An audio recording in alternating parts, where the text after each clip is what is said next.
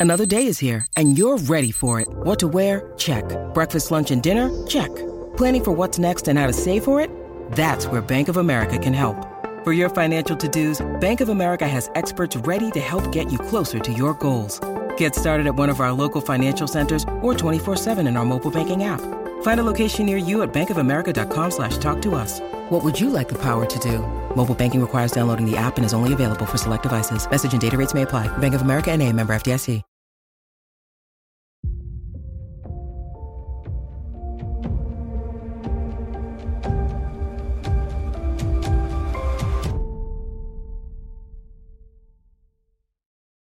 Welcome to the most words ever. and a kind of funny title. Holy hell, kind of funny. It ranks and reviews Rise of the Planets of the Apes. Of course, I'm Tim Gettys, and I'm joined by It's Christmas in February, Joey Noelle. Hello. The producer slash seducer, Nick Scarpino. I was wondering if we were going to start off with it. oh, we're going deep into it, man. Good, good, good, good. And of course, we have the Nitro Rifle, Andy Cortez. Great afternoon to be here, everybody. And making his kind of funny in review debut, the one and only. You know him from the number one, two, three, four, five, six, and seventh best video game website there is, GameSpot.com. Tamoor Hussain. I'm here. I'm ready to get into some monkey business. Just going to oh. monkey around a bit. I've got Oh. various monkey related jokes and puns ready. Good. Perfect. Um, Good. I, I, I'm lying. I don't have any ready, but I'm sure I'll come up with some over the course of the next few. This one's going to be bananas. I am absolutely sure of that. Now, I, before we even get into this, there's a couple things I want to talk about. First off, I was lied to.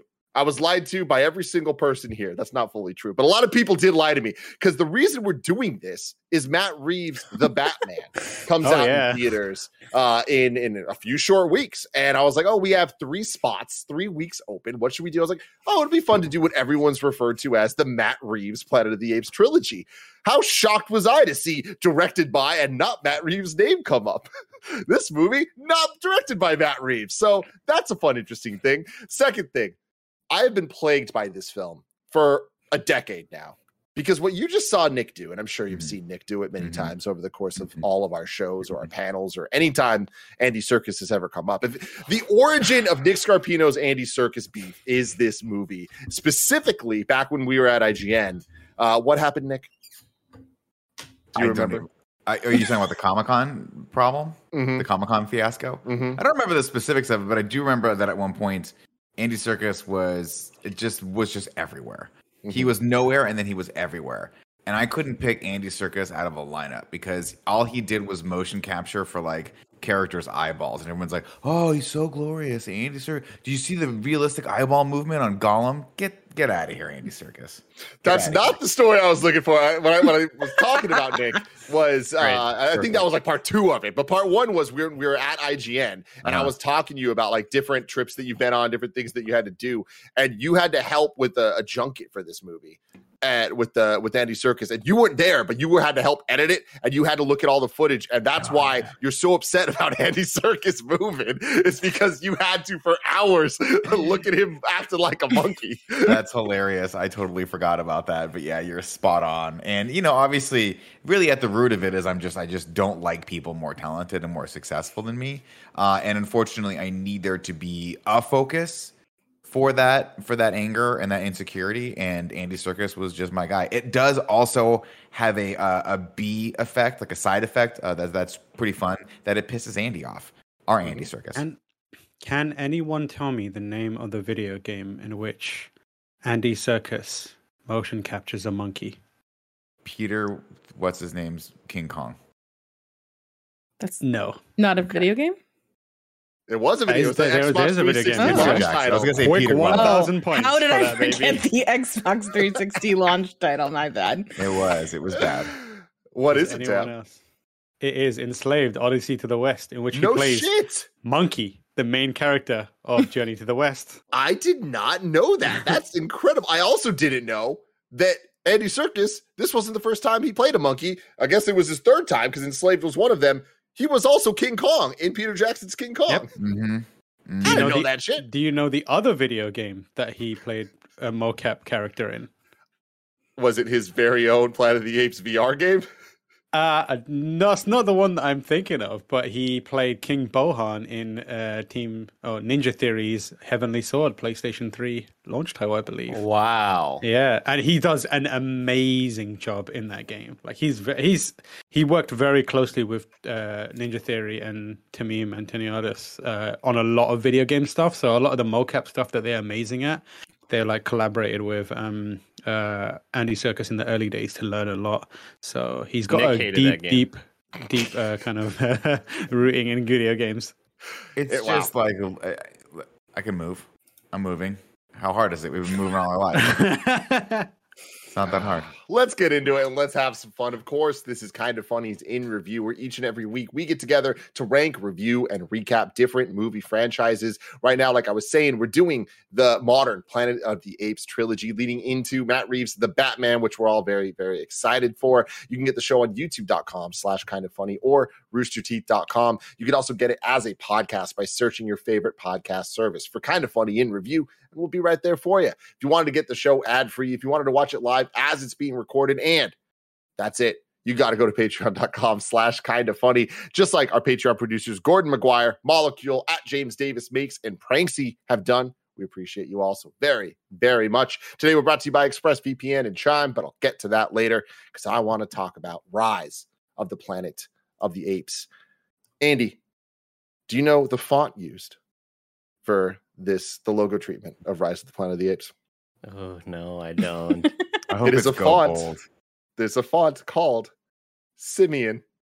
ah, wow, Makes sense. pretty good. Excellent. There you go. There you go. Uh, the movie had a runtime of an hour and 45 minutes. It was released on August 5th, 2011, directed by Rupert Wyatt, an English screenwriter, director, and producer. He made his directorial debut in 2008 with The Escapist, which premiered at Sundance. His second film was Rise of the Planet of the Apes, and his third film was the 2019 sci fi film Captive State. So he hasn't done too much stuff. Uh, music was done by Patrick Doyle, who is Kenneth Branagh's right hand dude. He did Harry Potter, Goblet of Fire, the Brave soundtrack, Thor, uh, and this. And I want to give him a shout out because a lot of this movie doesn't have dialogue, so a lot of it has to be carried by kind of just the the atmosphere and ambiance of it all. And I thought they did a pretty damn good job with it. Do do we know why Matt Reeves ended up taking over?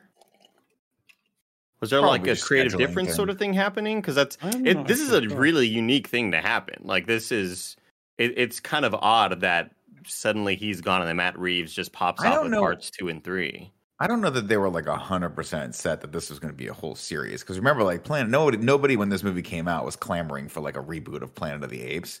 My guess is that they were like, "We'll see how well this does, and then get a second one in the pipeline." Because I think the second one, when did the second one come out, Tim? I want to say 2014. So a couple years later. Yeah. Yeah. So I, I Reports have to, said that Wyatt was leaving the sequel due to his concerns that a May 2014 release date would not give him enough time to properly make the film. Yeah. I was gonna say, it's- it's Wyatt wanted scheduling says Wyatt wanted to do Dawn, but he felt Fox's summer 2014 release date didn't give him enough time, so he stepped down and decided to do the drama The Gambler instead. That comes from Oh. Collider. It's Wow. a big Yeah. gamble right there. Hey, oh, we're bringing the Didn't heat today. Yeah. Uh, this movie had a budget of 93 million and had a box office of 481.8 Holy shit. million. Yeah. And it was nominated for an Oscar for best visual effects, but it did not win.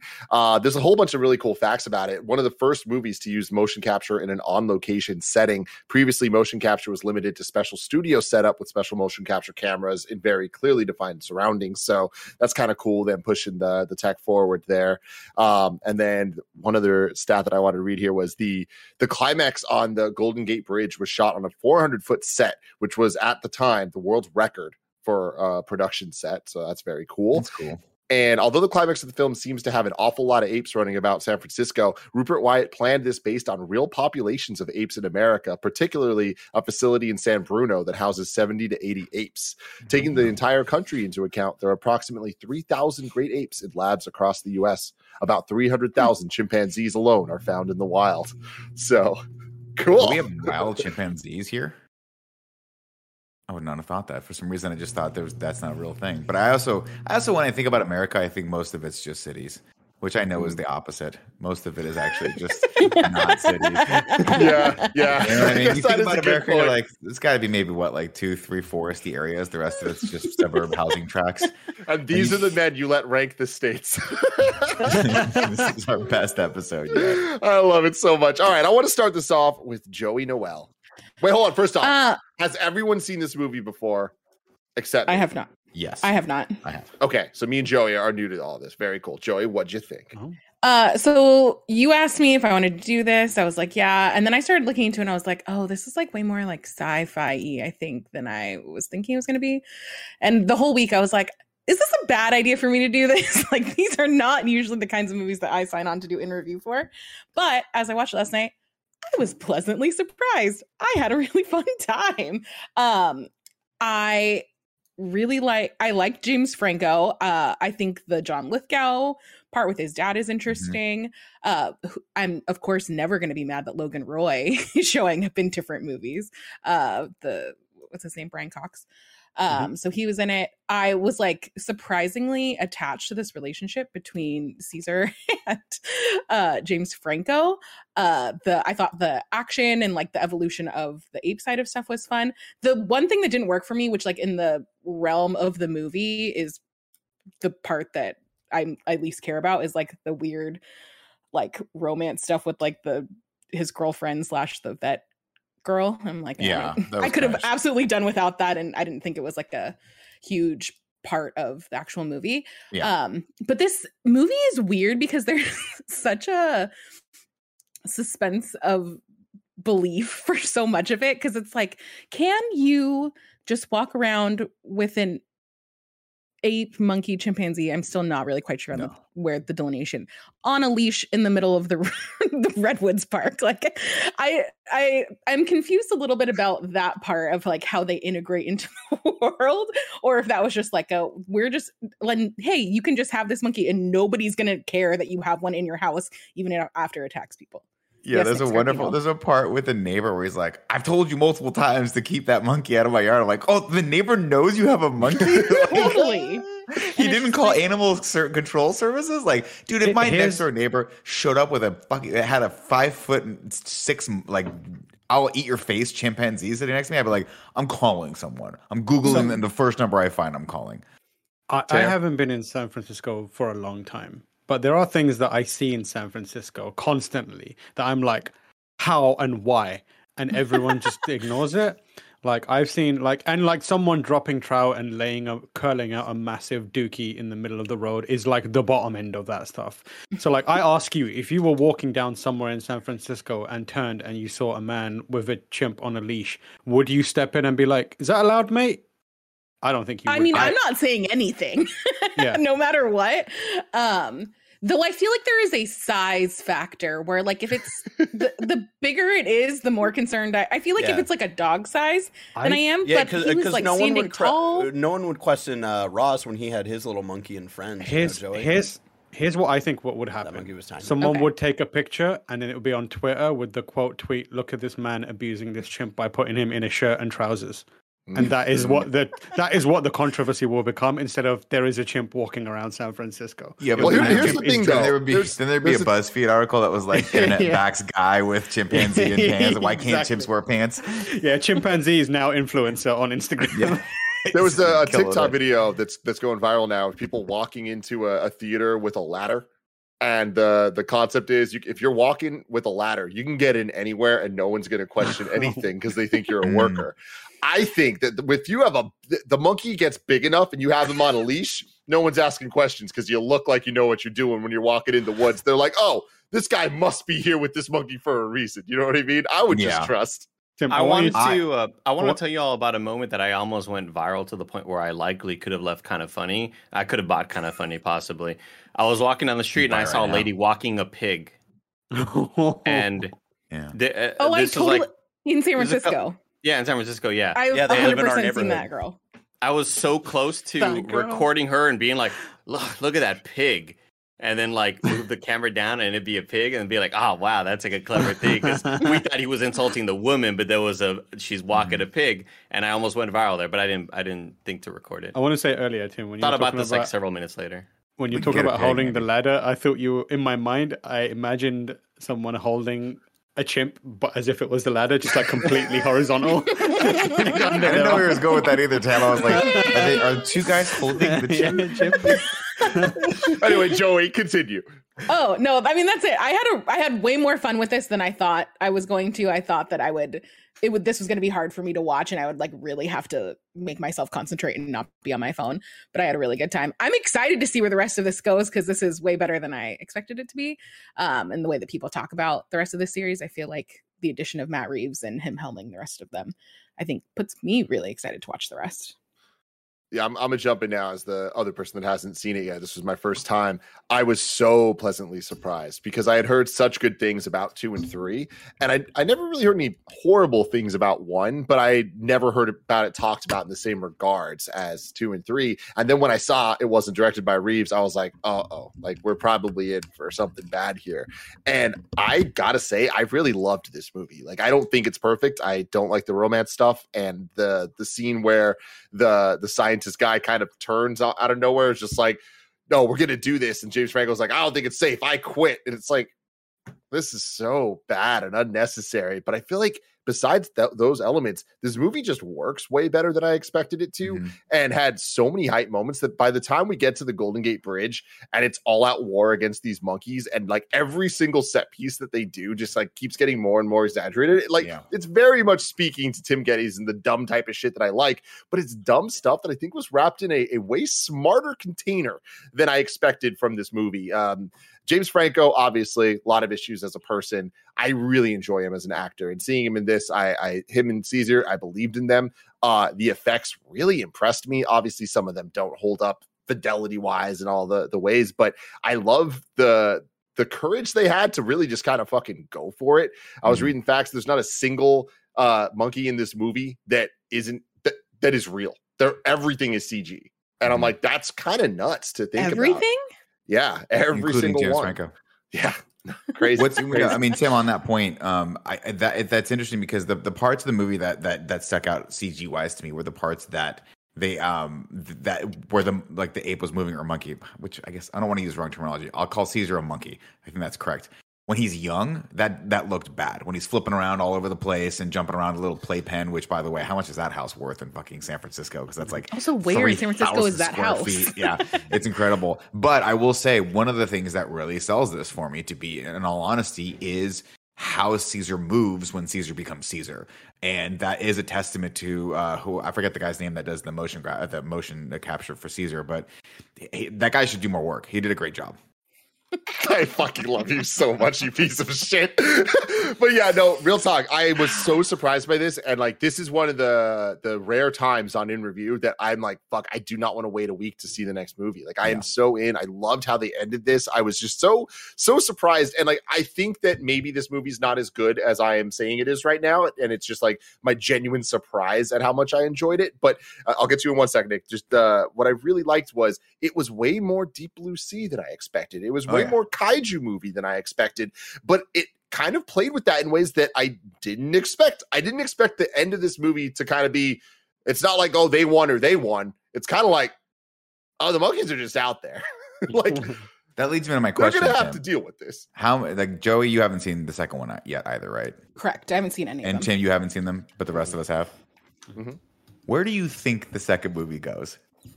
I I mean I don't know. I like I've seen the trailers for them so long ago that I have no context for it. But like the idea that they're setting up and bunkering down in Muir Woods is just so fucking incredibly dope. And like this movie ending with James Franco kind of just being like Caesar being like, I'm home. And James Franco be like, All right, cool, dude. I feel you. I just didn't see that coming. I really, Yeah. really, really enjoyed it. So I am I am fascinated to see how you react to the second one. Yeah. just just that's all I'll say. cool. I, All want to see if I want to see if it's at, at all where your expectations went for that.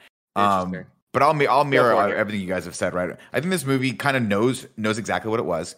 Uh, it found a way to have some heart, and I think it got in and got out. There is a better movie in there somewhere if you fleshed out some of these moments, specifically with James Franco. Tim, you brought up the fact that he kind of he turns pretty quickly when he realizes like, oh my god, my, this thing's not going to help my dad and my dad's past and what have I been doing. That could have been a lot more of an emotional beat. Uh, Freida uh, Pinto's character could have been Pinto's character could have been uh, a, a lot more integrated in this.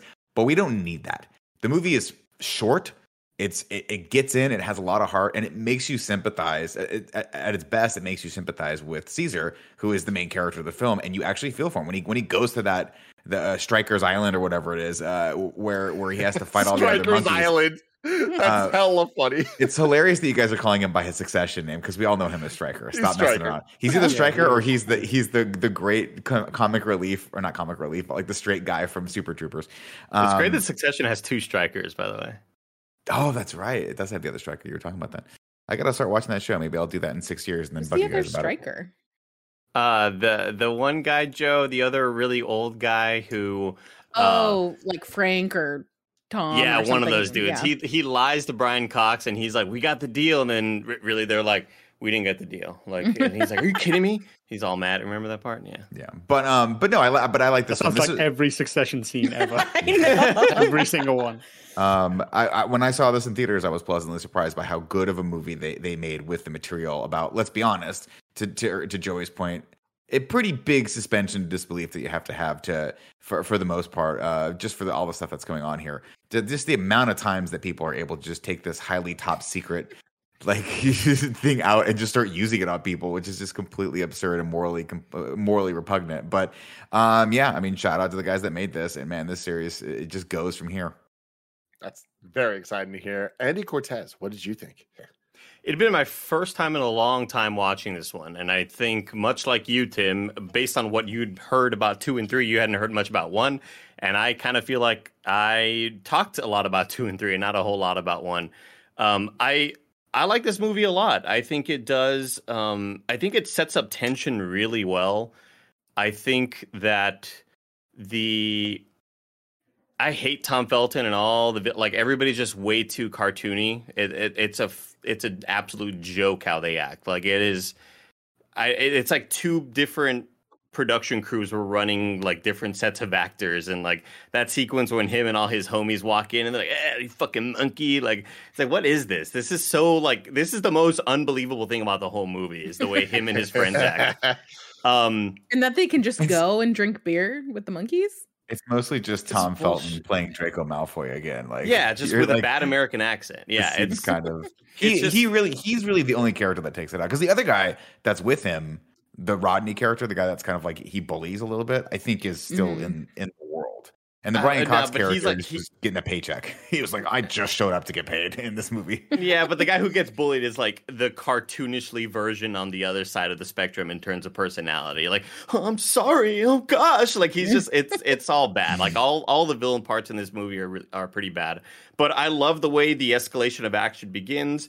I love uh, I love Caesar. It, it's kind of interesting to me watching him throw out the canisters to get Mhm. all the apes kind of uh, you know, but they get all the uh, the serum or whatever the hell.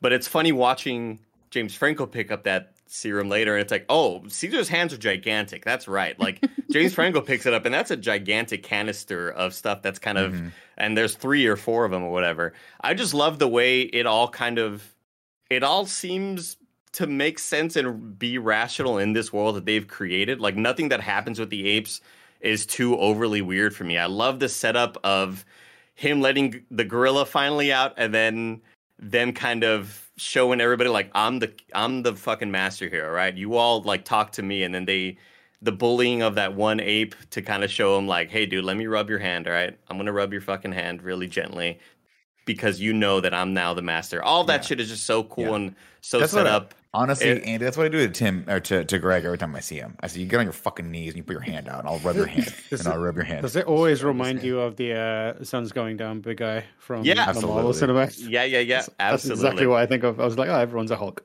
anyway yeah and then it, all of that set up to just kind of end the movie in a really neat way i i kind of wished we saw a bit more i didn't love james franco's reaction to it i kind of wish there was a bit more fear there as opposed to like ah he is free now because like they they a lot of people are dead the whole bridge is on fire like i Right. kind of wish like when he said i'm home i wish that we saw a different reaction james franco like okay, yeah, you're home. Like, holy fuck, what's going on right now? I, I wanted a bit more disbelief and fear out of James Franco there, as opposed to like, ah, this is gonna end great. You know, like a lot of bad shit just happened. Um, yeah, but I think the movie's great, and I I'm so so excited now to watch parts two and three. Andy, what if when when when when he's like, no, uh, Caesar is home, James Franco turned around and was like, so good. Spider Man reference. it. Yeah. There you go. There- there. Rise. Tam. Uh, Rise. I I really like this movie. Um, I think it's worth pointing out the fact that this is like a new entry in a a movie, not franchise, but like in, in the lineage of a movie that's massively important to cinema history, right? Like Planet of the Apes is it's iconic as a film and and I remember the trepidation around a new entry being made and like the follow-ups. I think there were a couple of follow-ups, right, to to the original Planet of the Apes.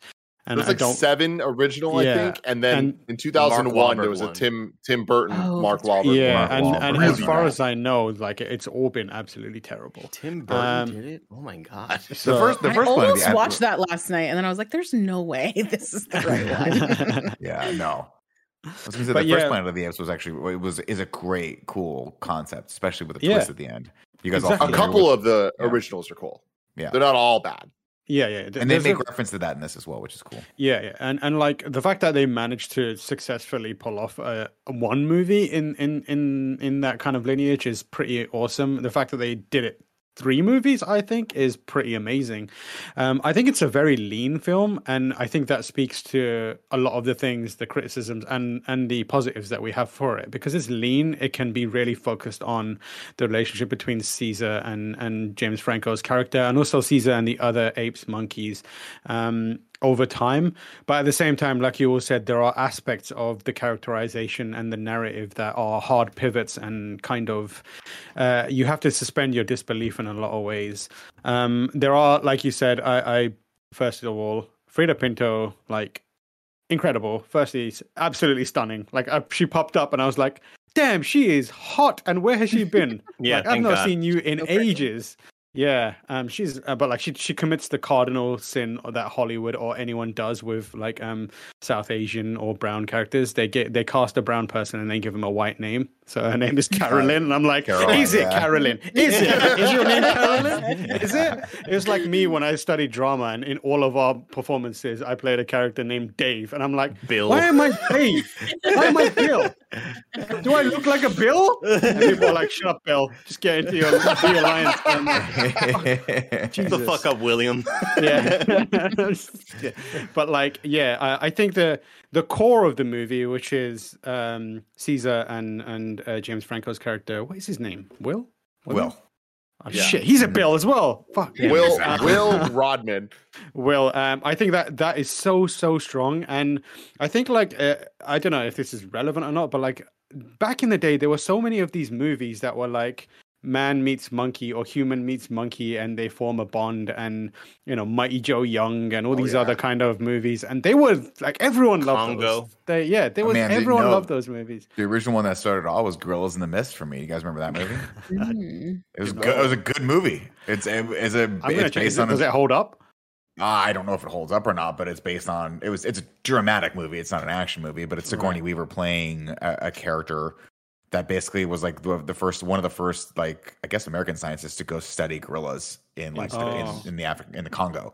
And she like bonds with them, and I just remember it being like unbelievably good when I was a kid. This- but I also this- just think everything. I also when I was a kid thought everything Sigourney Weaver did was unbelievable. I mean, it, And got, it got nominated for like Academy Awards. yeah. I think I'm not crazy. And also, there's something about like humans bonding with monkey movies that really works on people. Like, I if you if it like lands, it lands hard, and if it doesn't, like you're just like whatever. But I'm one of those people who really love that genre of monkey monkey friend um, movie, Yeah. and for me, like this one, the whole the kind of the stuff with Caesar growing up and and the the connection that he makes with Will and then Will's dad. And it really really really works on me. And each, each emotional beat like when they leave Caesar in in the kind of uh the uh holding area like even ha- though I've seen that movie a few times I was like oh this is gut wrenching it really hurts. And you're like why are you doing this to him?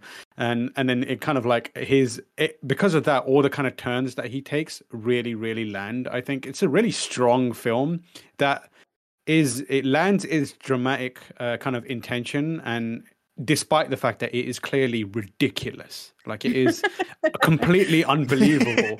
But like you you do you do like for a moment like you it's very good at making you suspend your belief and it does that by emotional manipulation which is like in just and the reason it can do that because it's got really strong writing it's got really Mhm. strong performances and it's got really strong music as well. And the small moments with you know caesar just reacting in certain ways or even just when he hugs someone and you can see him like put his whole body around them Mhm. like there's something around that kind of connection that you're like this is really sweet and it really really it, the manipulation emotional manipulation that happens in this movie is very very potent i think That, that that's interesting that you you talk about the disbelief of it because I, I I I'm the type of person that like all I need is the explanation that uh, Mm. this serum we're trying to cause we're trying to cure Alzheimer's Mhm. and we're testing it on apes. Oh shit, this one is actually like getting a lot smarter. And that's kind of all I need. I think that like again, the most unbelievable part of this movie is Tom Felton and the way he and his cronies act.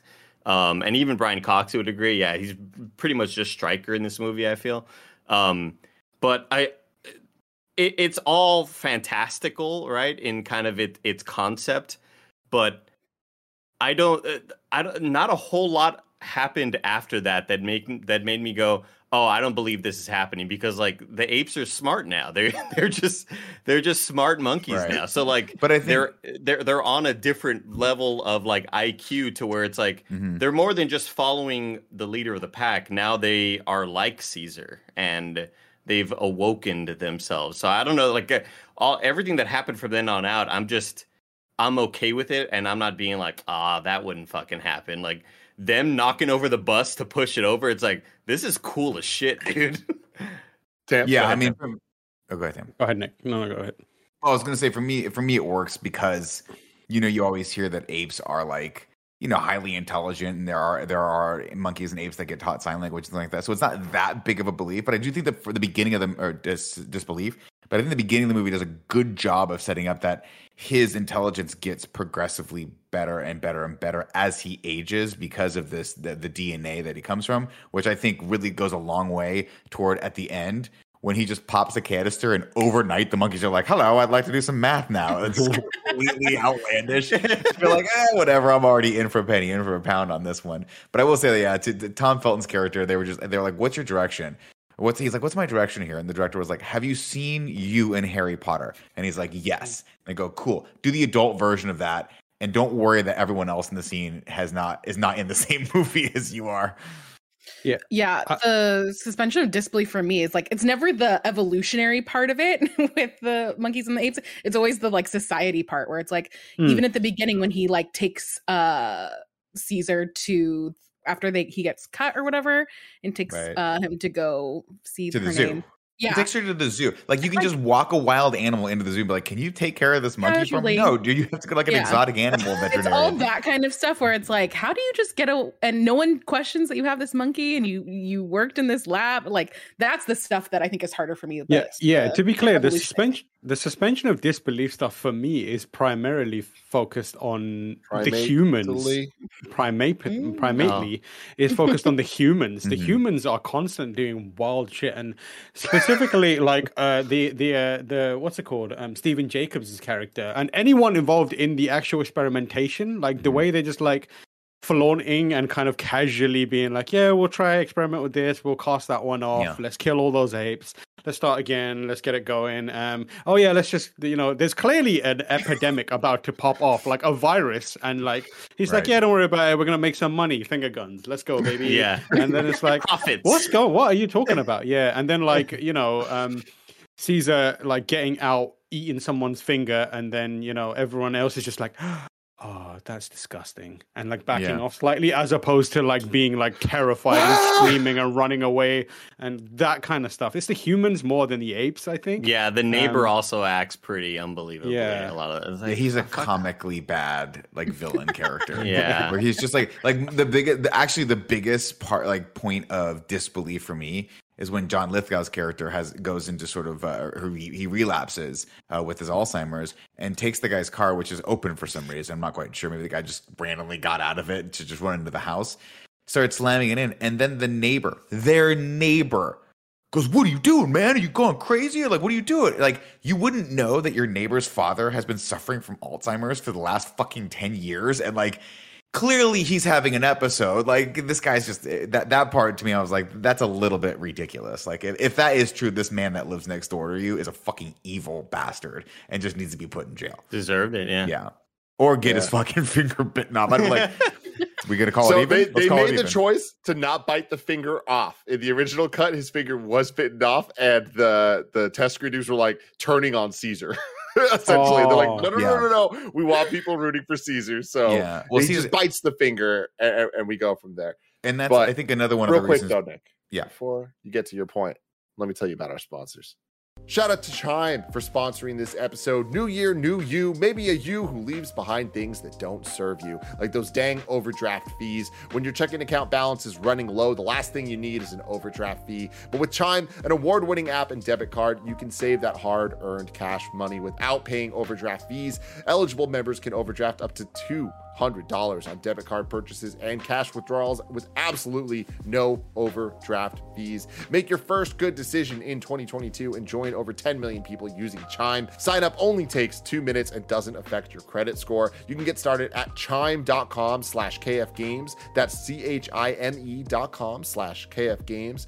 Banking services provided by and debit card issued by the Bancorp Bank or Stride Bank NA members FDIC. Eligibility requirements and overdraft limits apply. Overdraft only applies to debit card purchases and cash withdrawals. Limits start at $20 and may be increased up to 200 by Chime. See chime.com slash spot me and go to chime.com slash kfgames to get started. This episode is brought to you by ExpressVPN. Look, I get it. You don't watch porn, so maybe you're just paying attention to this ad for, you know, a friend. But with everything going on in the world, governments have increased surveillance. They're using your devices to track your location movements and in a lot of places, your internet activity. ExpressVPN reroutes your internet connection through a secure encrypted server so you can surf the web anonymously. Newsflash incognito mode is a sham. Your ISP can still see every single site you visit. But with one click of a button, ExpressVPN keeps others from seeing all the freaky stuff you've been looking at. Yeah, talking about you, Nick Scarpino. We've been using ExpressVPN for a long time. It's been keeping me safe, keeping me secure. I just feel better being out on the internet, knowing that ExpressVPN has my back.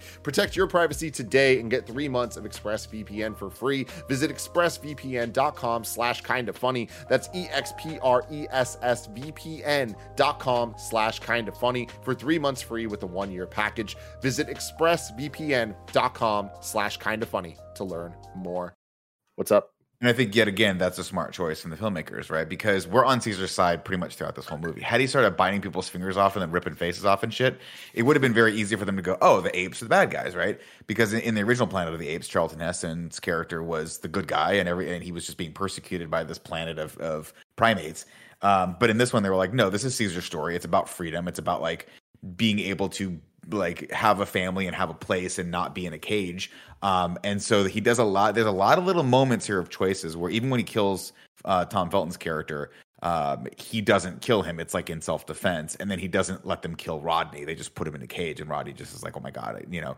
So there's all those moments, and even on the bridge, it's all still it, it could be written off as self defense, which I think was really smart because you have you want you get to that point in the bridge, and you go, "I actually want these apes to be free. I want Caesar and his people to be free. I want them to go into Muir Woods, even though my, my gut tells me they're just going to hire a bunch of army people to come in and kill these things. But at least they get a shot of having freedom, and I think that was I think that speaks to the to why we like the movie and vibe with it.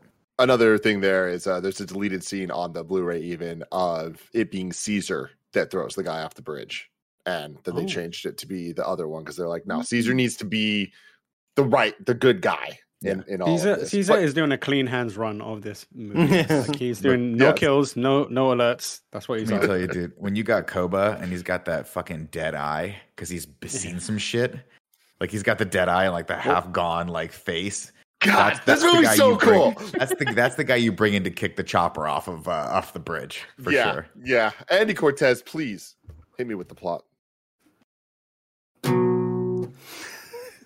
Yeah. What's even coming? great. I don't even know already what this is. I It's, don't it's not even it's not even it's not even funny. I just I just kind of I just kind of blanked right now. Let's talk some apes right now with Nick. That monkey is anti-circus.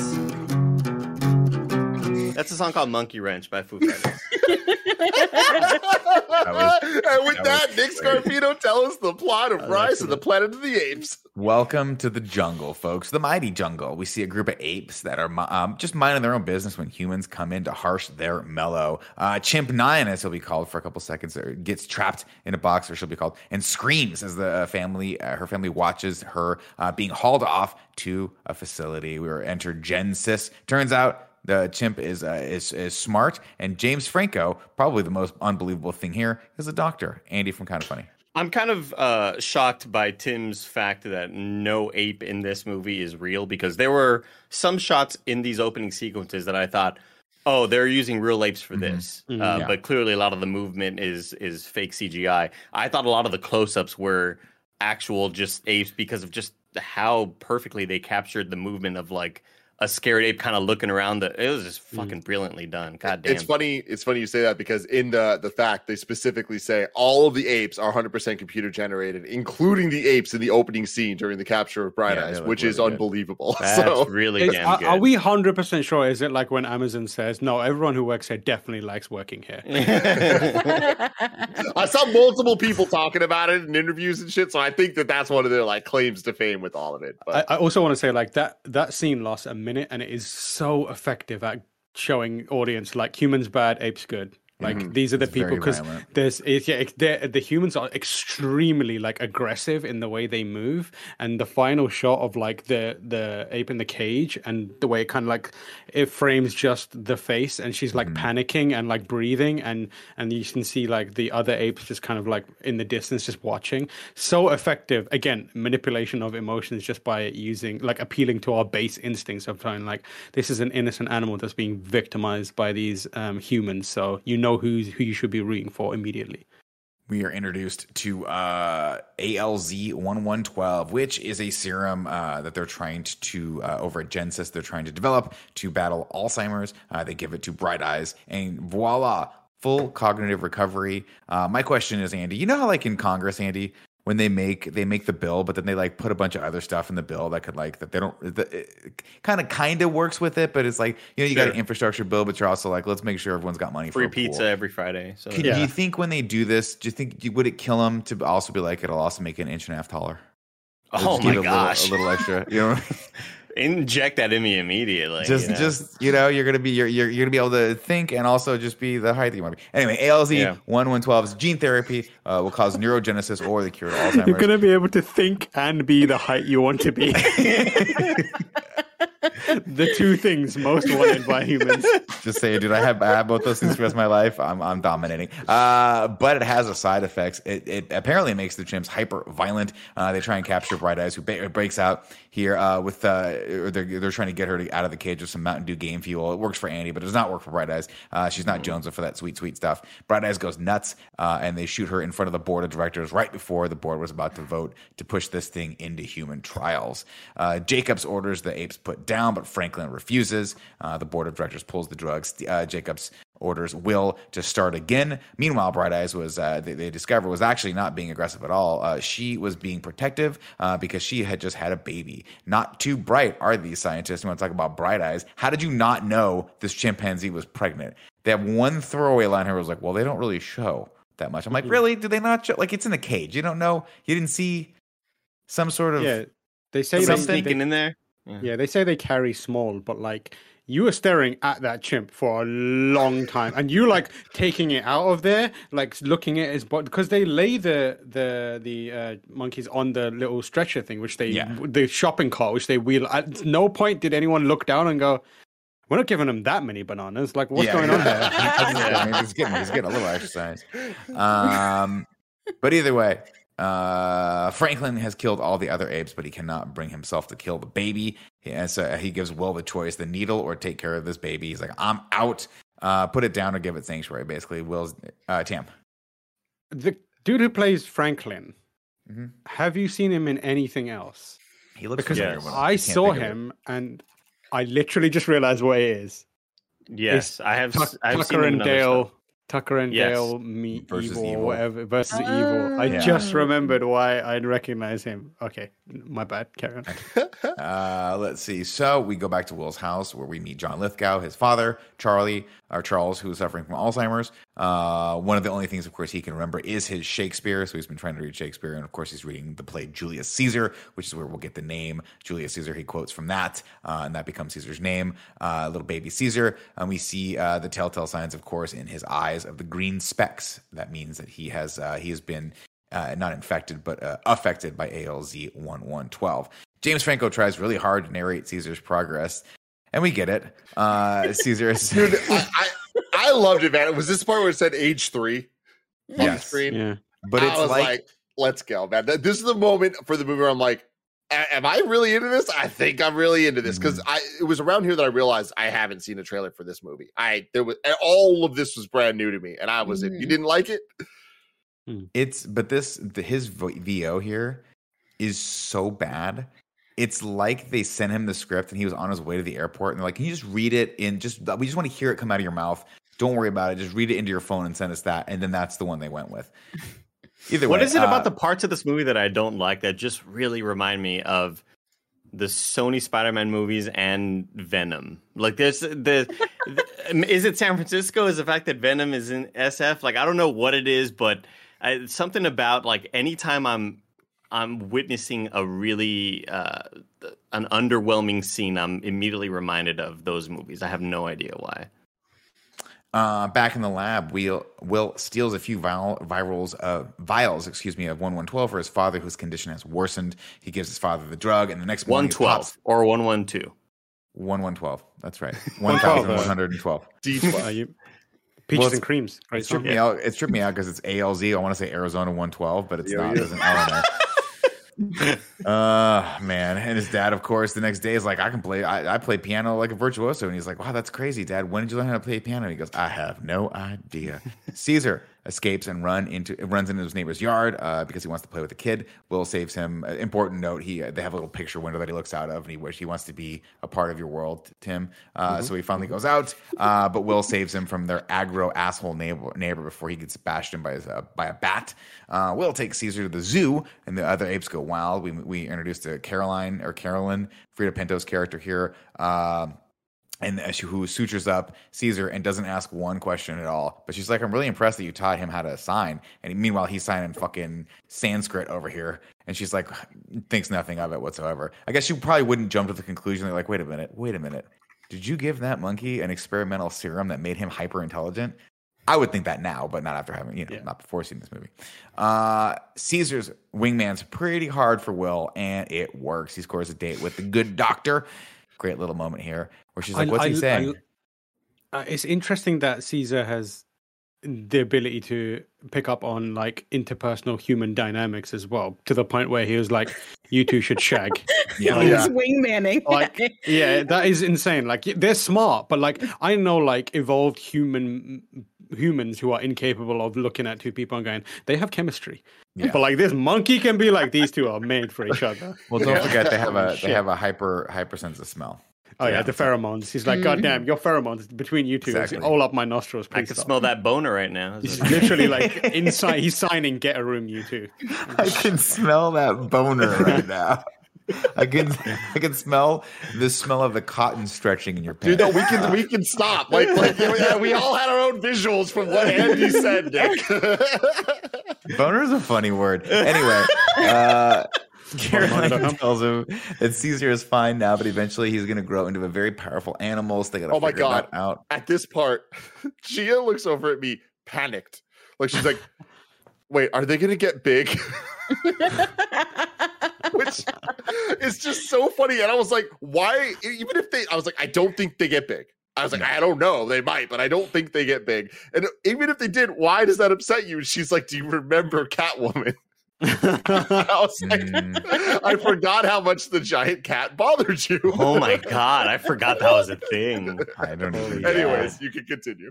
Uh, so they take Caesar over to the forest of Endor up in Muir Woods, uh, and they also But, put yo, pants on him. Shout out to that. Because first off, Muir, Muirwoods is dope. Second off, yeah, they're straight up on Endor. Like Mhm. it is like the same place they shot the speeder bikes. And I just love that now there's monkeys there. Absolutely. adding to the lineage. Um, they also put pants on Caesar for some reason. Not quite sure why. Uh, when they take him off the leash, Caesar asks for permission to go roam, and he's like, "What are you? What is this monkey doing?" Now, They granted, put the Will- pants on him for a reason. Uh, it was a reference to a real life monkey that learned stuff that that liked to wear pants. I'm not making this up. But there was a whole Hey, I swear to God, swear to God, Tim not thing. making it up. Tim just God. trying to like sneak in There- the plot points there- to Dunston checks in or something like that. Curious George. no, no, there was uh there was some I need to look this up of what his name was, but it was he had Well, some all- name like Ninstin or some shit. It's also Ninston.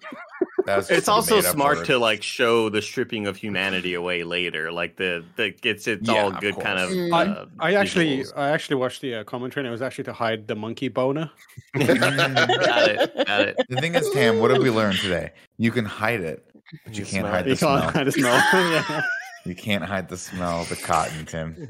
Anyway, Caesar he, uh, Caesar asks for permission, and Will gives it to him, even though Will has no idea what that means, despite having li- worked and lived Yeah. around monkeys for his It's entire bullshit. fucking career. Uh, yes, Tim. Okay, so his name was Oliver. Ninden. I'm sorry. That's What a did you far call it? cry from Nunston. Nins. His, I think However. it's Ninston. Or, Your dentist was named Crentist. Hear this out. Hear this out. Andy Serkis based Caesar's behavior on a chimpanzee named Oliver for the balance of behaving like a civilized chimp. His red shirt and black pants, his appearance, and his ability to sign, uh, sign well are based on another chimpanzee in science, Nim Chimpsky. Oh, okay. Uh, okay. Okay, you're not you're not as uh Noam A shout, shout out to them naming a monkey after Noam Chomsky. Yeah. Why not? Um, Caesar uh, climbs high into the redwoods, and we cut to a montage of him growing into adulthood with the same pants, just like the Incredible Hulk. You're like, how do they keep getting bigger? I guess they're stretchy pants. Five years later, Will and Caroline are all smoochy smoochy, and Caesar wants in. This is the first time he starts thinking, yeah, I don't have a family or a life of my own. I don't really have any people. You do. Uh, so what's up? Uh, some random hikers have a problem with Caesar, and Caesar fucking lets them know when their dog starts barking, like, yo, bro, we here's where you're at in the pecking order. Then we get another another key moment here where uh, Will opens up the the the hatchback for the wagon, and Caesar refuses, and he gets in the back seat instead, uh, and opting for a normal seat. And then he asks, "Am I a pet?" And Will says, No, you're not a pet. And he wants to know who his father is. So Will's like, I'll just tell you the whole thing. He takes him over to the lab to show him where he came from. Uh, and that's the first time Caesar sees the outside of Genesis uh, since he was a little baby. Uh, Caroline wants an explanation. Oh, sorry. Will comes clean about uh, ALZ 112 and why Caesar is so smart. Uh, uh, Caroline wants an explanation. And he says he designed 112 to repair Caesar, but it's gotten way beyond that. But Will's dad, unfortunately, uh, goes uh, starts to regress. Caesar recognizes this and helps him with his fork. I thought this was probably the most touching moment. in the Really whole cool. Movie Yeah. where he, he takes it and he switches it back around from him and, real, and then looks at Will and realizes that there's something wrong. Uh, doesn't know necessarily what it is or have the the you know the the knowledge for it, but that emotion again is there with him, which I thought was really really cool. I mean, there's so much happening not only with like from both sides of it. You're Mhm. seeing a progression and a regression, and it's kind of just it's a really cool kind of comparison between the two sides of your your dad is regressing because he forgot to hold his fork, but also like I can recognize that, and that's Yeah. that's such a cool little sequence right there. Tam, you had your hand raised up. Yeah, I just wanted to go back to the bit where he decides to take Caesar to the lab to show him exactly why, where he was, but why, why? Like none of the movie from that point on, or like none of the worst parts of the of a Caesar's rebellion would have happened if that didn't happen. And it seems very unreasonable, like because it's meant to be like a moment where like a an adoptive parent has a heart to heart with their child, Mhm. right? And like if you if you're like you know, if there was a scenario in any other film where a child was like, "What happened to my real mom?" Like that adopted parent wouldn't be like, "Well, I'm going to take you to the graveyard. This is your, this is the grave of your Right. mother." Like, why would you do that? It's such a weird moment, but I was like, "Ah, it needs to, it needs to be there because then the season knows how to, Yeah. the directions of how to get back there, and You, you yeah, know, well, doesn't but have to also you need also you just need to kind of follow up and have that like because I, I thought that that scene before that was pretty poignant even though i Mm. thought it was going to be really cheesy as we're leading up to it like what am i to you Mm. like am i a Mm. pet and we've seen that trope in a lot of movies before but i just i, I don't know just the characterization and the way uh, andy Serkis is just he's the god you know he's he's an incredible Mhm. actor nick Goat. incredibly great The He's goat. great. Yeah, He'd make a his great goat, honestly. yeah. You Yeah. make a great anything, great leaf, great tree branch. The man is a chameleon of inanimate objects. Anyway, uh, Charlie uh, leaves the house and gets into his neighbor's car, which apparently is just open and on. Thankfully, uh, important to note, the car has fast track, so he won't incur any hefty bridge tolls. Uh, he smashes the shit out of his neighbor's car, and the man just goes uh, just uh, completely aggro ape on shit. him. Just ape shit's a perfect term, Andy. Think of that. Uh, despite the fact that he has lived next door to Will and Charles for God knows how long, a whole family, and surely knows that Charles is suffering from Alzheimer's and, and how to help this man. But this guy's just a complete and total piece of shit. And Caesar comes out of the fucking bushes like a nightmare and just hands him his ass. Uh, Charles screams for him to stop after Caesar realizes he's gone full animal on this guy and has bitten his finger off. And I don't care what you say, Tim. I don't give a shit what what CG, what what what prequels, or we're re-releasing Star Wars films. We're gonna put a fucking plant mouth in the Sarlacc pit. He bit the guy's finger off. Okay. Okay, And for the sake of the rest Yeah. of the jokes that I've written into the script of people having their fingers severed, That's why. That's, That's why. why. Okay. Got it. Okay. Got Oh, it. Yo, This I is, thought that's why the, he's doing this. the choreo of the scene was awesome. Like I didn't expect this level of like fight choreography in this movie, but hit uh, Caesar versus the neighbor, I just thought was well shot. And it this was kind of the, the moment where I was like getting the deep blue sea vibes where I'm like, Mhm. there's kind of like a, a horror tinge here. This is more of a kaiju type movie than I expected it to be. And I, I just thought that that was really, really cool and a good use of Andy Serkis's talents. Mhm. Uh, animal control shows up and takes Caesar to a facility. I never caught the name of this facility. I thought it was part of the zoo, but I guess it's not. I guess it's just this random animal containment facility where they have the world's most depressing jungle gym. Uh, Caesar's never been around other chimps before, and he does not like it. Uh, it's really sad. Stryker tells him not to draw out the goodbyes. He goes, "Listen, man. In my experience, it's best not to draw out the goodbyes." And I would, to which I would respond, "How many times do people have to drop their pet chimps off here?" Yeah. Yeah. Like, is this a thing that Great happens? Like, point. like, is there is this a weekly thing that uh, someone has a pet chimp and bites someone's finger off and they got to drop them off here? Like, what the fuck are you talking? Who the fuck's coming into this series, this place to say goodbye? Can you have just pet chimpanzees and monkeys and No, stuff? it's illegal. They're wild Everywhere? animals. All They're- states? Uh, I don't know if it's all states. For sure in California, you can't have them because they're they're wild animals, and if they go crazy, they will kill you. Like even this is the thing that a lot of people don't understand. If Kevin were here, he'd be fucking just railing against all of us for how stupid we are and how, how the lack of knowledge we have for these for for chimpanzees. They're very strong, and if they get a hold of you, even the small ones, they can rip your face off. It's crazy. In You know how strong a monkey is. That was a unfortunately that was a Dave Chappelle reference, which it makes me sad. But I, I have to throw that shit on the tall grass, never to be seen again. I never saw that Sorry. special. What's that? What special is that one Um, from? Uh, is I can't. I think it's uh, it's the one where he's wearing the sport coat and the yellow shirt. I think Mm. where he talks about monkey ripping dicks off. Uh, They do. Uh, so I, I just googled can you own a monkey? And the first thing that pop up says only zoos and scientists can keep monkeys in california. So james franco covered. Um but then there was people also asked what states is it legal to have a pet monkey and i am surprised. Currently washington montana nevada north dakota nebraska kansas iowa missouri arkansas wisconsin illinois ohio alabama west virginia virginia north carolina and south carolina What? This is so many states. have no restrictions on keeping monkeys as pets But like, Well, what? it's now just here's a matter of procuring one that is the issue then. well, this would be my question: How big of a monkey? Is there a limit on size? i mean they 'Cause said if you no have a little- restrictions if you have a little capuchin like they had in Friends, of course, Marcel, we all we all we all remember that one. R.I.P. Marcel. That's that's one thing. This is a five foot six chimpanzee that can probably deadlift like five hundred pounds. That's a little bit different to keep next to your neighbor's like uh, you know seven year old. It, it's pretty I- terrifying how when the when the girlfriend mentions, you know, he's not gonna stay like this forever. He is gonna grow, and then when he does grow, it's pretty startling because I I think throughout most of the intro of this movie, I kind of forgot that Caesar does grow into a full size chimp, and I just wasn't expecting what a full size chimp would be in context of this film. And watching him hug Dave Franklin, like, oh, you have the same size skull. This is scary. I don't like this. I'm looking at how tall are chimps right now. How I just want to point out, like, there's a level of realism that I, that has now dawned on me in this movie because America is now the only place where you can, in a significant number of states, legally own a monkey and legally own a gun, and thus the monkey could get the gun, and Yeah. Planet of the Apes is more likely to happen. Well, Tam, I mean, that's ultimately the goal, I think, for our political system is just make sure every man, woman, and child and chimpanzee is armed Yeah. to the fucking in teeth. ninety, in like I think like ninety five percent of other countries, you, there's no way you can have the monkey and the gun legally. You either get one, or the, other. Yeah. Yeah, one or the other. In this country, though, down for it. All Only thing to combat a bad guy with a gun is a good guy with a gun or a chimp with a gun. Exactly. Yeah. Exactly. Chimp That- an that RPG chimp- is time for That it. chimp just has that gun for it's to protect their home. It's just for home. Uh, it looks like the average adult chimpanzee height is four foot eleven, uh, which is very eye to eye uh, with. Uh, well, you know what? I'm not going to finish you? that joke.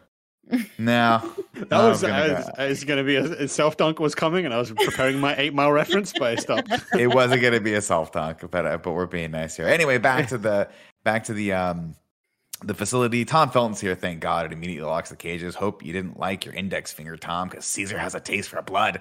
Uh, the other chimps go nuts in their cages. This place is not good. Uh, how would Caroline not know this? Uh, that, that she, I don't know. Never mind about that. I just How wanna would point she not know what this place is and how bad it is. I just want to point out I've been to a nightclub once in my life, and the way that Caesar was sitting in his cell, surrounded by all those monkeys going apeshit, is exactly how I felt in a nightclub. I was just like, ah, and everyone's around me losing their shit, like screaming. I was like, I just want to be home. Tim, that's wanna how I feel home. every time Tim makes me talk about video games. Uh, T- Nick, you're you're kind of right on with that. That the fact that she doesn't know in her line of work that this is probably a pretty problematic facility. yeah. And then and then to go along with that, Tom Felton just be like, "Ooh, ooh, ooh, "Stupid ape." Like, shut the fuck up. Like, this is feel- so stupid. I feel like you can you can tell that it's a bad place based on discoloration of every wall. Like if you walk in there and you're like, this is this facility is brown. Like Yeah. any facility that is brown, you don't want to be in there. It's bad. yeah, when, when like wh- when you know that an environmental artist went and really popped off on the work there in that place, it's like, oh yeah. The only the only place I'm giving my monkey to is if there's like a cool artistic mural on the wall that's done by some sort of mm-hmm. Yeah. San Franciscan. I want to see that mural on an Instagram page, and that tells me that it's legit place. safe. It's safe here, and the, The- people who work here love working here, and they love Yeah. the job, and they love the monkeys that they work with. Go ahead. Tim. The the shelter was based on the Black Beauty Ranch in Athens, Texas, where famous chip test subject Nim Chimpsky spent his final year. Get the fuck out of here with Nim Chimpsky. Nim okay? Chimpsky it. is I putting in swear the to work. Didn't expect a callback God. for Nichimsky. Didn't expect not. another cameo. I, I love that is the way you say it's like a like a foreign football uh, soccer player. Like uh, now we have on the field Nimchivsky. He's, Yeah, he's hold taking on, Barrett. uh, straight. Barrett, I'm slacking you. Uh, Nim Chimpsky's IMDb page. Thank you. Thank you. if Uh, you well- can please bring this up, because uh, I need to hear what Nick has to say about Okay, multiple let's- of these let's take a pictures. look here. So first off, the his profile pic is that top left one, Barrett. Uh, Oh, cute. Look at this little He's baby. adorable. just of just him in the car with this man. Oh, I mean, my he's God. adorable. That jacket is hot. I wish they were in matching jackets though. I love it. And Didn't then and then likes wearing the jacket. I have that. Ja- I had that jacket. please go to the the the first re- yes the, the one of him in the red shirt in the middle. Wait, It's just so like, scroll through all of cute. these. Yeah. Oh, Here we go. Here's the outfit where they got the inspiration from. But can you go one more to the right, Barrett? What if he's- Nick. Oh, oh my god. Oh my gosh. this this chimp is more photogenic than I am. Oh, What the fuck? That is Nim an Chimpsky did it again. You know what, Tim? I, I threw some shade at you for bringing up Nimchinsky for the fifteenth time, but as the as the the orator of this podcast, I will allow it from here on out. Good. Anytime you want to bring this picture up, we will we will take a break to look at it. hmm Thank you. That dang thing is cute. Uh, of course, Will uh, tries to get an earlier court date, but the woman helping him out is a POS. Will's father is taking a turn for the worse. He needs a faster, more aggressive strain of 1 1 12, no, 1 1 2. So he goes to Jacobs and spills the beans about his dad. He wants help testing the new strain, but there's no, there's more. 112 has the capacity to increase people's intelligence, but what about height? Which is, I have to imagine that was the the deleted section. They're like, we don't want to introduce that because that's What about the height, everybody? Exactly. this chimp is pretty tall. Have we have we measured his height? Uh, Jacobs Nick, tells him. Production to- company, like, did you put those uh the right the did we edit like any of the script about the height? Like, yeah, we took we took it out. We don't Yeah. need that. we don't need it. Okay, cool. I mean, you guys want to put it back in? It's there. It's- uh, Jacobs tells him to immediately start testing the new and improved 112, which is now called 113. That they could have they dropped the ball on that one. There was a cooler name they could have had there. hyper intelligence. Project X. Yes, great movie by the way. Anyway, Uh, great. Great? I don't know about great, but I fucking loved it. No, wait, wait, wait, wait. I'm sorry. Project, you're talking about the party movie. Yes. Pro, there was another movie I think called Project X that was Matthew Broderick, Helen Hunt, and monkeys, and it's like literally like the same plot of this, where he where she works with them and they make they let set all the monkeys free at the end. Yes, Oh, there it is. I, I also really want to clear. movie. I misspoke when I said Project X. I do want to talk about the the party movie Project X, which everyone should watch. I was trying to say um, Weapon X, ah, X Men, Stryker, Mm. blah Got blah it. blah. a lot No. of parallels here. Yeah, also, yeah. We can just yesterday, move on though. yesterday, Tim, I watched a documentary about Dax Flame, so that he's in Project X. Yeah, About there that. he is. Mhm. I started writing a joke here when I saw Brian Cox, and then it just got so long that I deleted it. But it had something to do with the fact that there's a deleted scene where he opens up one of his drawers and it's just a schematic of a monkey skeleton with a bar of adamantium right next to it. And he's like, soon, soon. But for obvious reasons, I didn't write that because Yeah. I was too busy writing all the finger biting off jokes. Meanwhile, uh, let's see over here. Uh, Draco Malfoy continues to be the blight uh, on his family's name. Caesar throws food at him, so Draco turns the hose on him. Uh, he finds. I was going to write. I was going to dra- put a Silence of the Lambs reference there, but you guys get it. Uh, It's just finds out of context here, and he turns the hose on him. Just really funny. Uh, Caesar has, finds a small rock and draws uh, on his cell wall the picture window from Will's house. Uh, let's see. And he just thinks to himself, if I'd only left that man's finger intact. A new ground, a new group of apes uh, gets delivered to the lab. Man, and- it, it really was dependent on it really was, Andy. It really was. Tim blew my mind with that. And I was like, you got to find a way back. or Fuck. Your whole axe is spoiled. Tim- immediately Nick goes into rewrite mode, like, oh god, I'm panicking. Oh no. Hands, fingers, elbows. What's funny? What's funny? A new group of apes gets delivered to the lab, uh, Genesis, including Koba, who is fucking terrifying. Uh, they give Koba the 113, and it goes poorly. Uh, Franklin gets exposed to it and gets itchy. Uh, back at the back at the facility, Caesar has his first day in the yard. Man, let me tell you, he does not fare well. We meet all the other apes, including Rocket, and they are scary. Caesar tries to play ball for the first time, uh, but gets his clothes ripped off by Rocket for his efforts. Uh, he beats Caesar's ass and chases him around a big fake tree. Thankfully, Draco steps in and starts uh, trank darting everyone. Uh, Co- I just want to point out the the strength needed to rip a shirt off, and also for Caesar to just stand in place Yeah. and not be moved by the rip. Incredible! Like he had to be really planted, and then Rocket would have to like really put some effort into pulling it. Just, Exactly. uh, what majestic, powerful beasts they are. Mhm, mhm. Let's see another picture of Nimzim. What's his name? Invader Nimzim. Nimzim. anyway, uh, Koba writes Jacob's. Uh, there he is. There he is. Nimchimsky. I like such a cute picture. I like that he's showing his little ba- his little monkey belly button. It's like He right has off. his own movie, Project Nim. I gotta watch this movie. the secret of Nim was a The secret of Nim. Yeah. Oh, he's cute. Uh, Koba writes Jacob's name on a high tech etch a sketch, and nobody thinks this is a bad thing. Uh, meanwhile, Franklin has taken ill and is sneezing blood. Brian Cox darts another ape to send to Genesis. Maurice signs to Caesar to be careful. Humans don't like smart apes. How does Maurice know how to sign? Did we set that up? I missed that part. Circus ape. Yeah, Circus. He's a circus ape. That's yeah. what it was. which was great.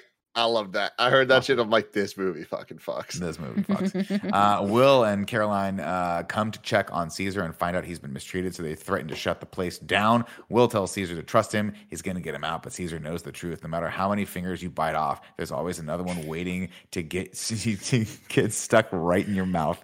Do we have a Uh, count on how many finger jokes you have? Because this is really impressive. Really I'm not gonna impressive. I also I also want to say like Will the most impotent rage I've seen in a, in a f- in a film like he's useless at any sort of like he would not be able to send his food back at a restaurant. Because Oh, when he's yeah, like no when- intimidation. yeah when he was like you're gonna go back and you're gonna change some things and you're gonna get me an earlier court date and she's like am I fuck? Like you are not Yeah. you're not even remotely threatening to me. And then he does it again later where he's like I'm mm. gonna shut this down. And Brian Cox is like are you fuck? Are you, you're not doing nothing. Do you, Tam? Do you think it's because secretly deep down he's like, I don't want this fucking monkey back in my house. we just got the smell out. Caroline just moved in with me. She's a vet. Like she's the like she's amazing. no longer smells of Yeah. You Yeah. can see. Yeah, the, I think the problem is Caesar can smell the bonus. Exactly. I can So get a boner like- anytime I want. Nobody's Yeah. calling me out on it because they can't see my boner. Every time I get every, me every time me and Caroline are about to get it on, I can hear Caesar making weird oh. noises behind the door, like oh, oh, oh, oh, oh, boner, oh, oh, boner. Boner. Before he said no, he said boner. Did he just say boner? No, no, no, no, no, no. It's hilarious. Somebody needs to please somebody re-edit that scene where he screams no and just have him scream boner. Boner. Andy, Andy, give us everyone be quiet. Andy for the person, Andy. Andy, says Andy, no. I need you to do I'll it. do it. I'll do it. Andy, I need, I need you to do it. All right, Tam. Everyone be Do quiet. You're a good voice actor. I Don't need a do it, clean boner read for the, for the re-edit of this. I need it. Okay, I'm gonna remind myself. He's like, no. Okay, cool. Yeah, okay. I need a Joey, Joey, clean be cool. boner. Already? Can I get a countdown, Nick? Yeah, okay, ready? Three, two, one. Boner. That was really That was good. That was great. That was perfect. Thank you. Really Please tweet that at me and Tim Gettys. Ah. I need a clean boner. Is the uh, so Caesar, and this is where this film I think starts really picking up and getting really cool. He takes matters into his own hands and starts plotting his escape. Draco brings some friends over to party, and Maurice shows them his ass. Uh, Caesar spots one of Draco's friends' pocket knives and takes the opportunity to lift it from him. Uh, he fashions a makeshift tool to escape his cage and free the giant ape in the yard, whose name is Buck. What a badass name for a badass ape. Rocket wakes up and realizes his cage is open, and he's like, "Oh, cool! I'll just wander outside." And then Caesar just ambushes his ass and shows him who's alpha now that Buck has his back. Want to fuck around and find out, Rocket? Rocket does So not. cool. He bows down to his new alpha. Meanwhile, Will takes some ALZ113 back to his to help his father, but Charles waves him off. This is a very very touching scene, and we haven't really talked about um, John Lithgow and just how fucking good of an actor John Lithgow is. He's just great in this, and the fact that great. he's just sort of like you know the fact that he's just sort of like the secondary character here. He's playing a supporting role. It's for, you couldn't ask for a better actor than John Lithgow in this. This is a very touching scene where he just sort of, sort of waves him off, like he's like you've you know it's it's time you've done enough. and I, I do think that him, his acting, and his character are one of the major pieces that kind of make this special to me, and not just like a fun action movie, Yeah. like a dumb sci-fi. I'm like, no, this is actually good. There- There's that scene earlier where he uses the fork the wrong way around that really like got me, and it's just like he doesn't really say anything. He just looks slightly vacant and bewildered, and Caesar. It's, it's so strange because Caesar recognizes what's happening, which is like amps up the emotion behind it. You're like this monkey who we ascribe little intelligence to is smart enough to understand that this other person is kind of losing their mind. Um, it's such a s- a powerful moment, and then it kind of like that is leverage for this moment here, which is just so good. I will say, It's I mean, also go on, Joe. Oh, I was just say it's also funny because like my real big other touchstone for John Lithgow is Harry and the Hendersons, I was gonna which say. also has some like really deep Mhm. emotional moments. Um, and it's just interesting that he's able to convey that as an actor with like tradition, like cre- animals, creatures that don't speak. Sorry, Joe. I, th- Um, I thought you were going to say Dexter. That's I was, I brought was gonna say there's two Oh, things. Joey's no. saying this beautiful, heartfelt moment that was like a that was a, a very important thing from my childhood. And he brings up the, the one where he's a serial killer in Dexter. no, absolutely Hey, not. man, the Harry guy's and got range. Joey, let me ask you this really, really Yeah. important question: Have you ever forgiven John Lath, John Lithgow for the end of Harry and the Hendersons? No, it's so tragically sad. I'll never and he forgive just him. he yells at him to go. Ugh. Maybe It's I'll so watch that sad. I cried like a small child. Uh, I was a small child actually, so that worked out. Um, let's see.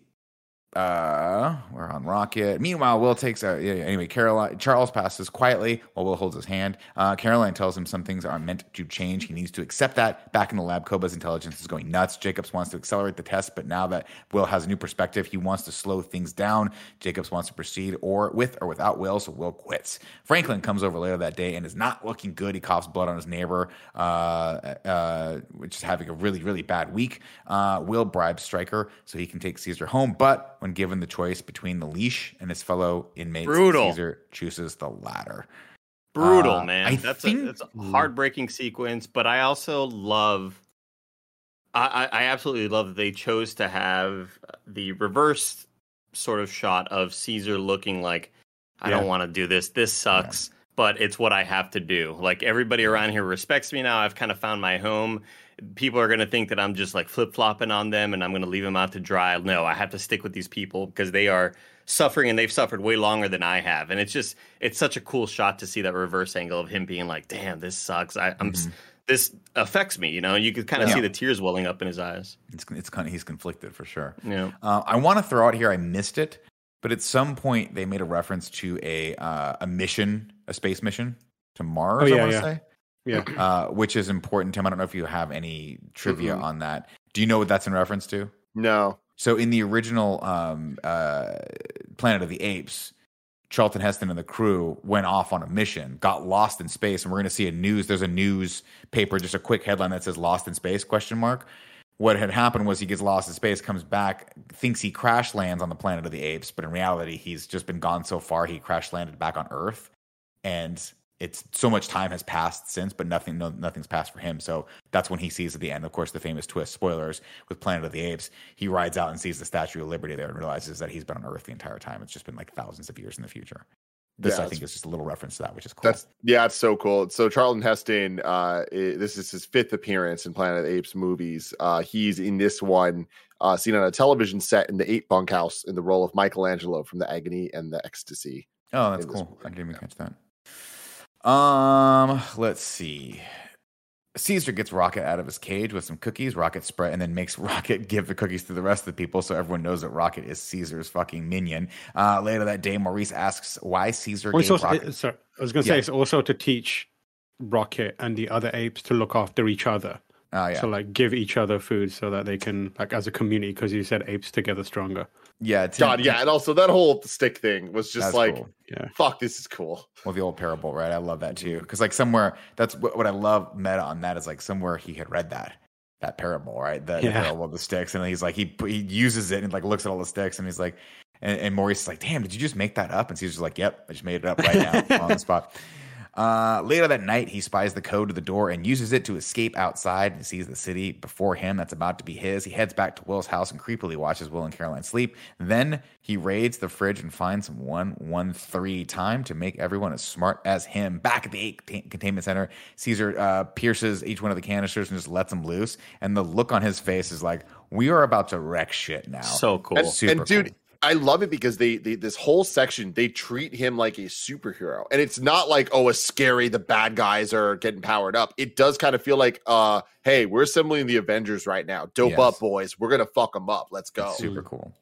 Um, the next day, all the way, all, all the uh, apes wake up with a new sense of intelligence and purpose. Bite all of them, Andy. Bite all the fingers. Caesar checks his soldiers' eyes to make sure they all have that telltale. So many green tint. fingers. so many fingers to bite. What are we fingers gonna were do? harmed in the production of this movie?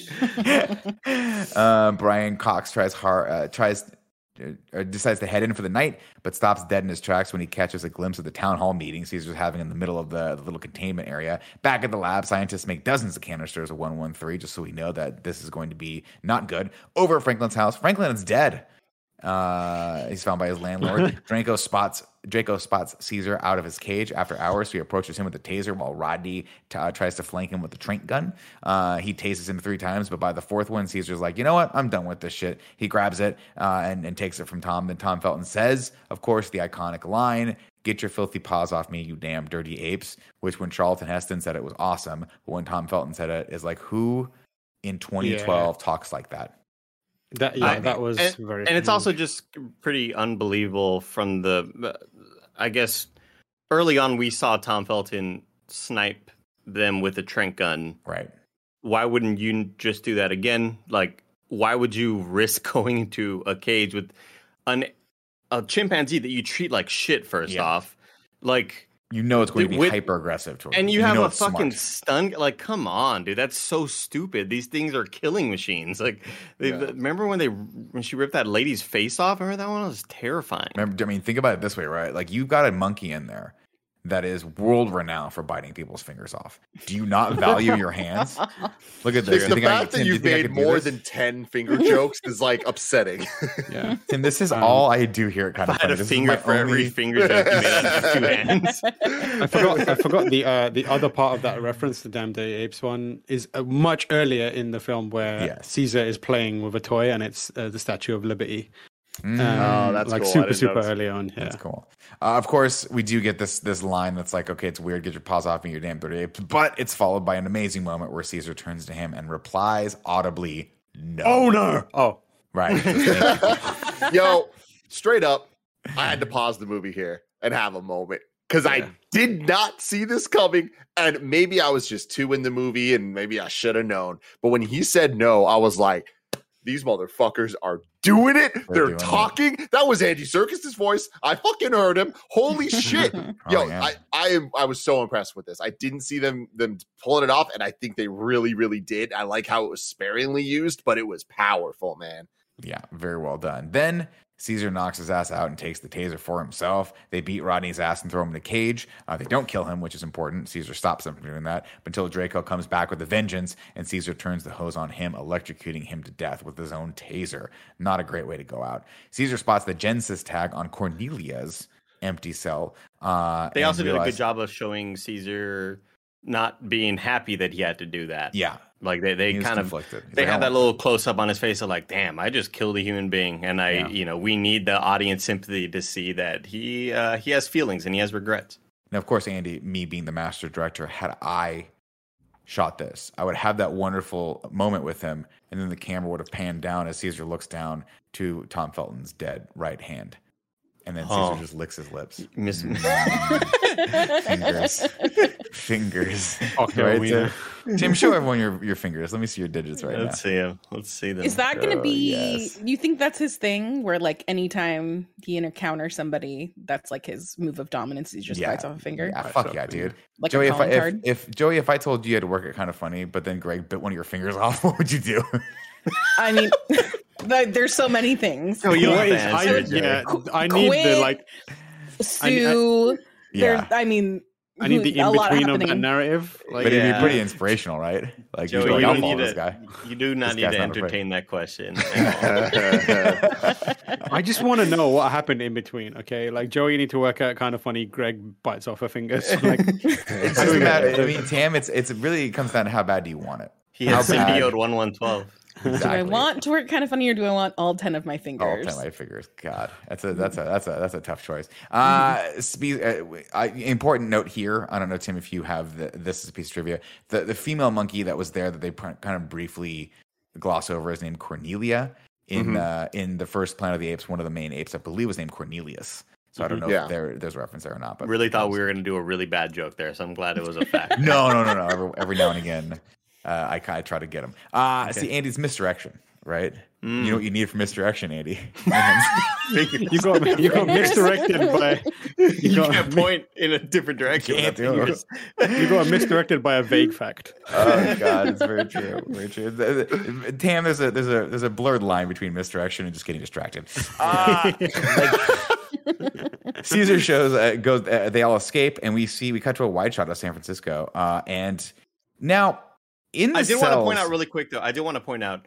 I I wish they had done this sequence a little bit differently when all of the apes are kind of filing into the big room and they make it a point to like let's saturate these green eyes to all hell. Like I wish that was done a lot more subtly. I, I Mhm. wish this wasn't an eye check sort of hey audience Mhm. remember the eyes look at how huge look at how smart they are now i wish it was done a lot more subtly of like just the apes filing in maybe the green isn't as Yeah. Ac- accentuated as it was in the movie but just kind of for something to, for the audience to go oh shit they're they're here now Andy- and now they're thinking Are, are you telling me you didn't like the way that they filed up the trees in the in a DNA helix to show that they're evolving? wow i No, didn't even notice that that. that's cool What's 'Cause they funny to That's that cool. point, they in the beginning of the movie they said, "Hey, if you look into the eyes of these animals, like they have green specks. Like there's a little telltale green specks. I have to look really closely." And then when all the apes are walking out of the containment center, they look like the fucking They're green glowing Lantern. They're just glowing green. Yeah. But hey, Well, that, the the head. specks were on 112. This is 113. So That's true. Exactly, Tam. Mm. Exactly. You got me. Uh, I want to also shout out the fact that they did this scene uh, where they see the monkeys going towards San Francisco, and in the cages, there's what twelve monkeys. They cut to the wide shot. There's one thousand monkeys roaming the hills toward that are about to storm San Francisco, and shit goes from like zero to one thousand very, very fast. Uh, let's see. Uh, Will finds the Pierce 113 canters and knows they have a super monkey problem. Rodney tells Caesar that uh, uh, Will that Caesar spoke, and Will's like, you know what? good for him. Uh, we get a reference to a spaceship, Mars here, the yada yada yada. Um, and then uh, all the monkeys make it rain leaves on all the suburban joggers. Brian Cox and the team watch the video playback of Caesar murdering everyone. Will realizes uh, they're headed to Genesis, uh, which they attack with vengeance. They destroy the lab and free everyone, including Koba, uh, who is still incredibly scary. Jacobs gets a call from Linda telling him that Franklin is dead and one, from 113 exposure that only apparently kills human beings. And he's like, that's oddly specific. How do we know that? Uh, not apes. Keep that in mind. Uh, Jacobs realizes he's surrounded and bolts, uh, and you're like, oh, they're going to kill him. But he just easily gets away. He tells How do the you cops. think? How do you think Koba felt getting cast only because he looks like that? I think Koba's used to it right now. Okay. You know, I think he- he's very distinctive, and his agent's like, we're going to put you in, we're going to put some cool roles. But you know what it's like? There's a guy from Braveheart that has a scar on his face that's just like so cool that it can that it, it, it puts him in those categories. You know, it's like Braveheart. The director quoted Braveheart as one of the inspirations for the movie. So Oh, really? Wow. yeah, That's pretty cool. That's pretty cool. Uh, let's see.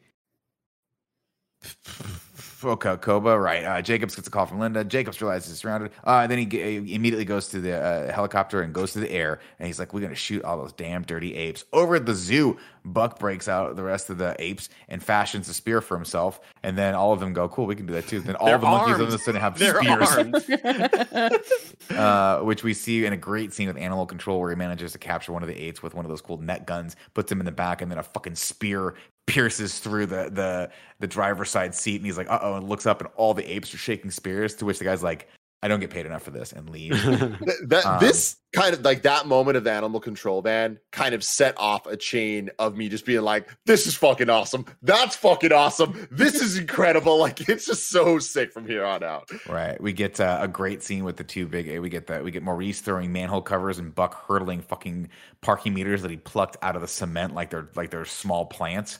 Uh, they hitch a ride on a trolley, and Caesar spots the Golden Gate Bridge, which he knows leads over to Muir Woods and Freedom. SFPD and Jacobs cover the skies in a chopper. Which I'll be like, why is he in this? They order, uh, they order the mounted police to roll in. The apes square off against the cops, and Caesar orders his soldiers to climb. Um, half the platoon goes up, the other half climbs underneath the bridge. So I was like, damn, these guys are just actually, we're not beating this team. Yo, Uh, Will. dude, him motioning some of you up, some of you down, and the fact that they monkey bar under the Golden Gate Bridge. Mhm. Come on. Yeah, it's super It's cool. so badass. Using the fog as cover is so cool. Uh, Will tries to rush in to get Caesar while Caroline runs some interference. The mounted police roll in and start beating everyone with really long batons. Then Buck rolls in and throws a cough off his horse, and he's about to kill. Dude. and Caesar stops him. Hold on. Like, I think I've been playing too many video games recently where when Buck is rushing up to the horse, I expected the horse to just fucking fly up into the air. Like, Yeah, yeah. It's just like the, the mere physics of it. I expected Buck to just like fucking like give give him a little shoulder check and the horse to like kind of fly up in the air with the dude falling off of it. That sequence is really cool. Instead, see, it I had becomes the like old lady hitting person with a handbag. I was expecting, or when I saw that, I was like, "This is as close as we're ever going to get to horse wrestling." the two horses with each other. Yeah, right kind of anticlimactic, not as exciting as I thought it was going to be. Uh, under the cover of the fog, Caesar orders girls to push a bus toward the roadblock.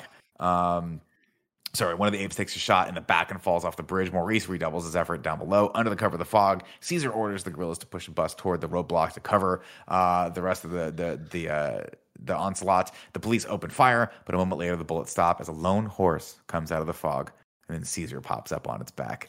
Holy apes- shit. Yeah, like when we saw the horses on the bridge, I was like, man, it'd be cool if a monkey got on a horse. Fun And the fact- fact that they just did it, I I was That- I was blown away. That move where he's on the side of the horse, uh, it inspired the same move in Metal Gear Solid 5. Huh? It's I true. made Really? that shit up. I made that shit up. That's Okay, man. okay. I believed you. Yeah. Um, of course, this Kojima is- would do something like that. yeah. it, it is a reference to by the fact in the first movie that, that the uh, the apes rode horses in that one as well.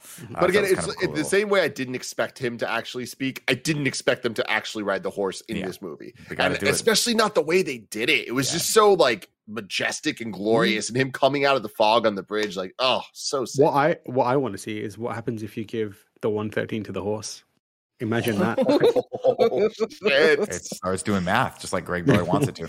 Uh, the apes counterattack ensues. They overwhelm the cops with ease and start hurling bodies into the bay. Uh, the remaining cops rightfully look at this situation go, "We got to get the fuck out of here." So they run. Will catches up and calls uh, calls for Caesar, but no time for pleasantries because the SFPD have leveled a 50 caliber at Caesar and open fire. Caesar throws a chain at them, and then Buck sacrifices his body to take the chopper down. Uh, Caesar pulls uh, Buck out of the wreckage. The old ape has three bullet holes in his chest, and he's not long for this world. His arms shake violently and then stop forever. And this is another scene that hit me. I was like, oof. that's Yeah. tough.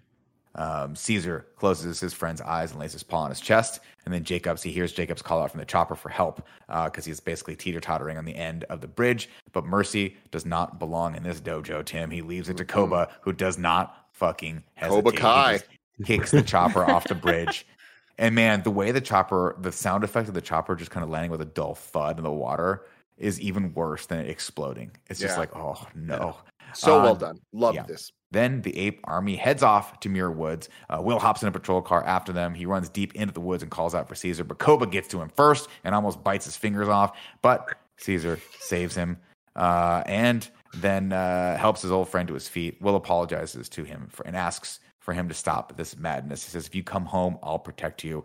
And then Caesar looks around at all of his apes and he brings Will close and he goes, Fuck off. no, I'm kidding. He says, Caesar is home.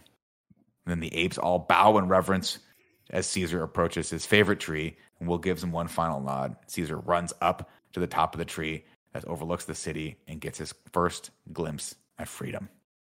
And that is Planet of the Apes. Rise of the Planet But of the Apes. it's, it's also the first time he does like he goes and does that thing without asking for the the act of subjugation or the Yes. whatever it's called for the uh, sun's Yeah. getting real low, big guy, Yeah, which is cool. God, Yeah, as opposed to like asking for the permission or whatever. yeah, yeah, Yeah. yeah. I Really, can't really wait. Can't wait for the next one. Uh, but before then, Andy, I like to hear a little thing I like to call ragu bagu. Do do do do do do. Ragu.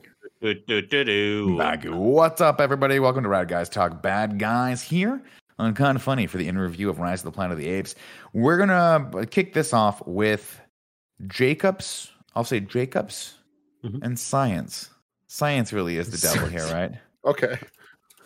How do we feel Sure. about that? Who who should be the bad guy in this? Because really, it's it's Will. I mean, Will is the one that's doing good bad things for good reasons and has I mean, caused all Tom Isn't it- Felton for Isn't sure. it Tom Felton Yeah. or or like um what's his name?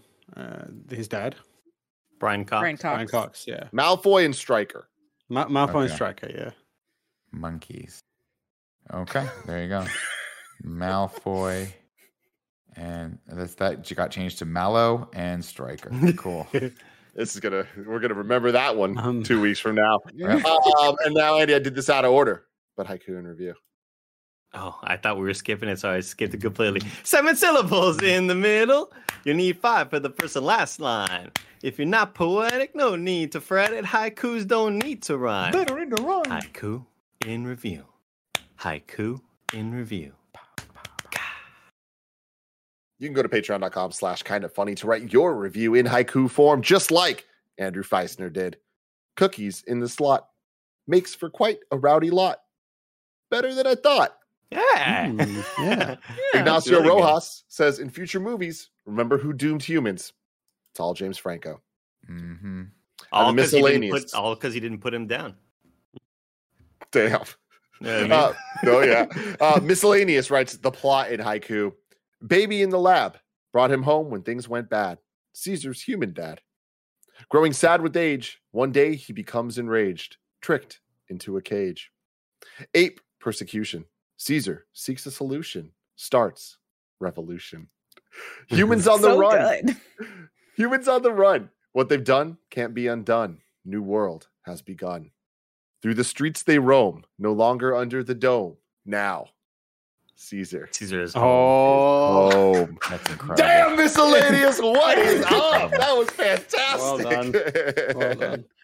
Really, so really good. good. All right. Next week, we will return with Dawn of the Planet of the Apes. And then the following week will be War of the Planet of the Apes. And then the Batman.